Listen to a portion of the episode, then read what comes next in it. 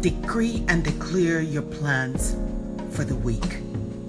Today is a wonderful day.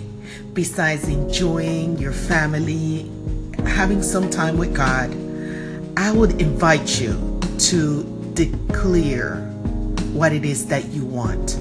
You see, so many times we look at Sunday as one of those days that I dread for the next day. You just dread for Monday.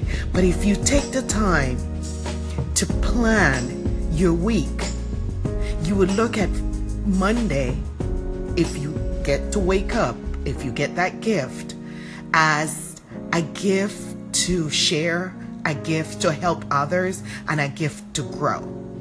You see, so many times we reflect and we reflect on the past. I want to invite you to declare for the future. Declare on the things that you can accomplish, that you want to accomplish, accomplish, the things that you desire. And stop looking at the past.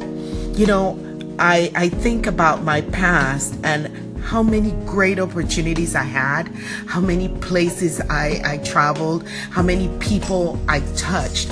And I keep it dear into my heart, but I know that that was not the end. There are things that I need to continue working towards, I need to continue accomplishing. And if your past was a bad past, same thing. It doesn't matter if it was bad uh, it was bad or it was great. The important thing is to know that that was not the end. You have much more great things to accomplish. You have much more great things to give, to share and to provide to others. So take the time today.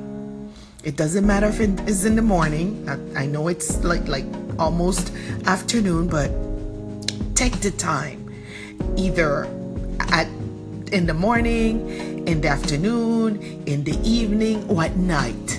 Take that time to craft your future and make it plain, make it clear what it is that you want to accomplish next week.